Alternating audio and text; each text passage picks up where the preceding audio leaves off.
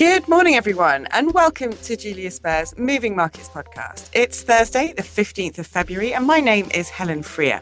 I'll be speaking this morning, first of all, to Bernadette Anderko about all the latest market news. And Carsten Menke is also on the show today, and I'll be getting his latest thoughts on gold and silver. But we will start with the latest market news, and for that, I welcome Bernadette to the show. Good morning, Bernadette. Good morning, Helen. After Tuesday's market sell off, which came on the heels of a hotter than expected US inflation report, how did markets fare yesterday? European markets closed higher yesterday, Helen, as investors assessed not just incoming corporate earnings, but also those inflation prints in both the US and the UK, in fact. The pan European STOXX 600 index ended half a percent higher, with tech stocks adding 1% to lead the gains, and most of the sectors and major exchanges advanced yesterday. Mining stocks were the odd one out; uh, they fell 0.5%. In the US, the S&P 500 index closed up 1% above 5,000, with nine of the 11 sectors positive. The Dow Jones was up 0.4%, and the Nasdaq 100 up 1.2%. Lyft shares, aptly named, uh, jumped 35% after the ride hailing company posted much better than expected earnings for Q4. Airbnb, however, fell 1.7% despite the company beating their revenue expectations in the latest quarter. Shares of Nvidia uh, rose almost 2.5% yesterday, which meant that the chipmaker's market capitalization actually rose above that of the fellow Magnificent Seven member Alphabet's, although that was only fleeting. And to put this in context, this follows Nvidia's roughly 0.2% slide on Tuesday after rising treasury yields negatively impacted uh, technology stocks.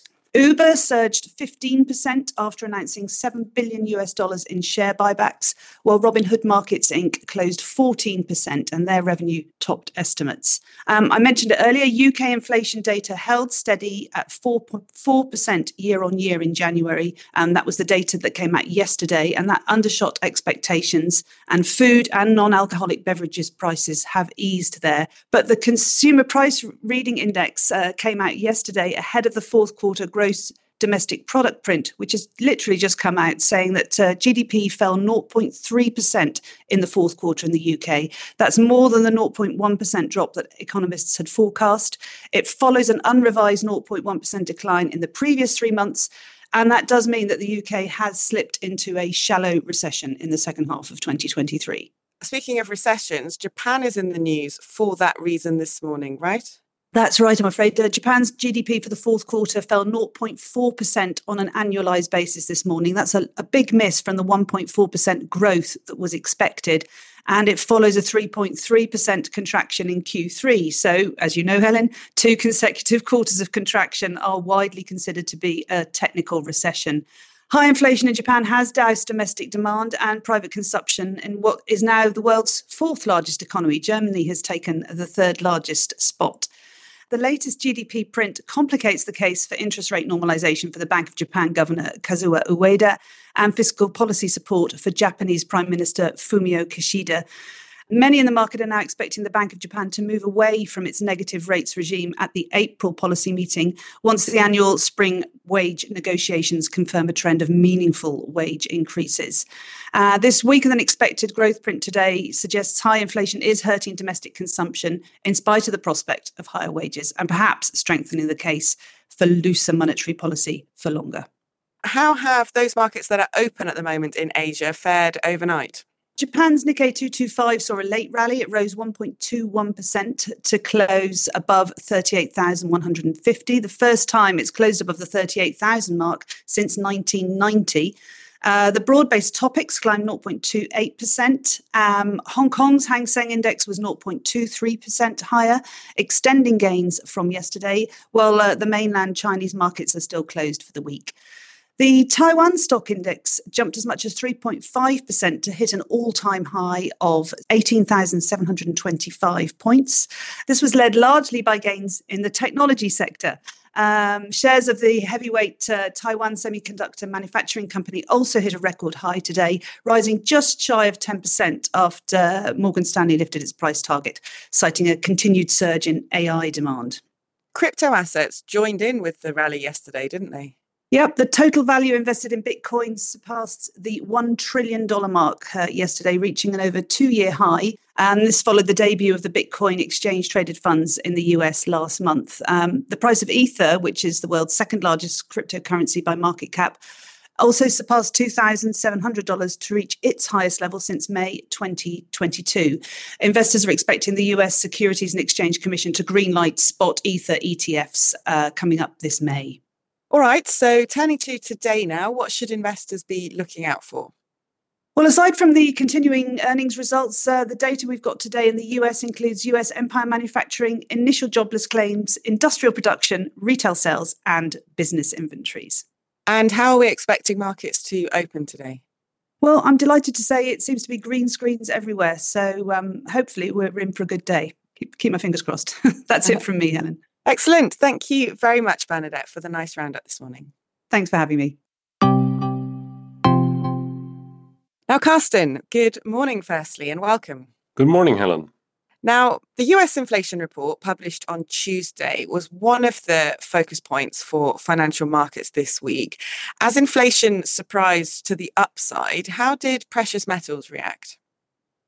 Well, indeed, uh, expectations of a continued cooling of inflation have been disappointed, catching those on the wrong foot that had positioned themselves for a first interest rate cut by the US Federal Reserve already next month. The US dollar and US bond yields rose as a result, while gold and silver fell. And back below $2,000 per ounce, gold is now down around 4% from its high in December, while silver is trading more than 13% below that level. These moves expose the vulnerability of gold and silver caused by the dominance of speculative traders in the futures market and the absence of safe haven seekers in the physical markets.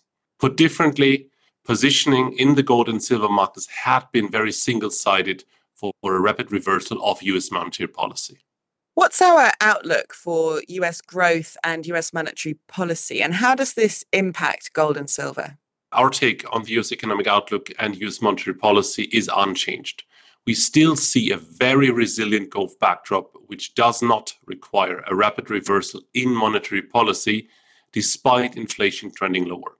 Furthermore, monetary policy is set to remain restrictive, even if the Fed cuts interest rates as currently priced in by money markets. We believe an expansionary stance, i.e., more, even more interest rate cuts, would be required to lastingly change the medium to longer term outlook for gold and also silver. That said, this is unlikely to happen unless the US economy slips into recession.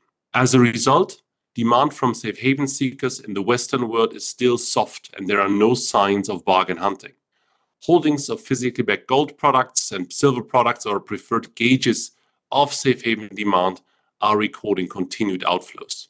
We've talked about the strength of central bank gold buying before, and I've read about a re strengthening of gold demand in China. Isn't that enough to offset the weakness of safe haven demand in the Western world? Well, I think the strength of central bank gold buying and also the re strengthening of Chinese safe haven demand are supporting gold prices on higher levels, indeed, but this is not sufficient to drive them even higher. Plus, central bank buying has cooled a bit again as of late. So it is not as strong anymore as it was over the course of 2022. And in terms of Chinese demand, I think it makes a lot of sense that the Chinese are returning to the gold market, considering the weakness of the domestic economy and the lack of attractive investment alternatives in the country. So, all in all, I think we're seeing a backdrop for gold, which still calls for more downside than upside based on the outlook for US growth and US monetary policy. And what about silver? What's your view there at the moment following the steep correction? I think that downside risks for silver have receded following the recent correction. If we look at the gold silver ratio, which is around 90, if we consider the recent underperformance of silver versus gold, we think this is at odds with our view of no recession. Um, so the downside for silver is limited, but we do not see a lot of upside either. Very good. Thanks very much, Carsten. Good to get an update from you on this this morning. Thanks very much. You're welcome. Right, so that is all for today. Thanks again to my guests this morning, and thank you all for tuning in. If you enjoyed today's show and you haven't yet subscribed, then don't forget to do so.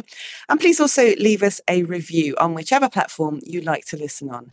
And do join us again tomorrow when I'll be back talking to more of our colleagues about what is moving markets. Have a great day, everyone, and bye for now.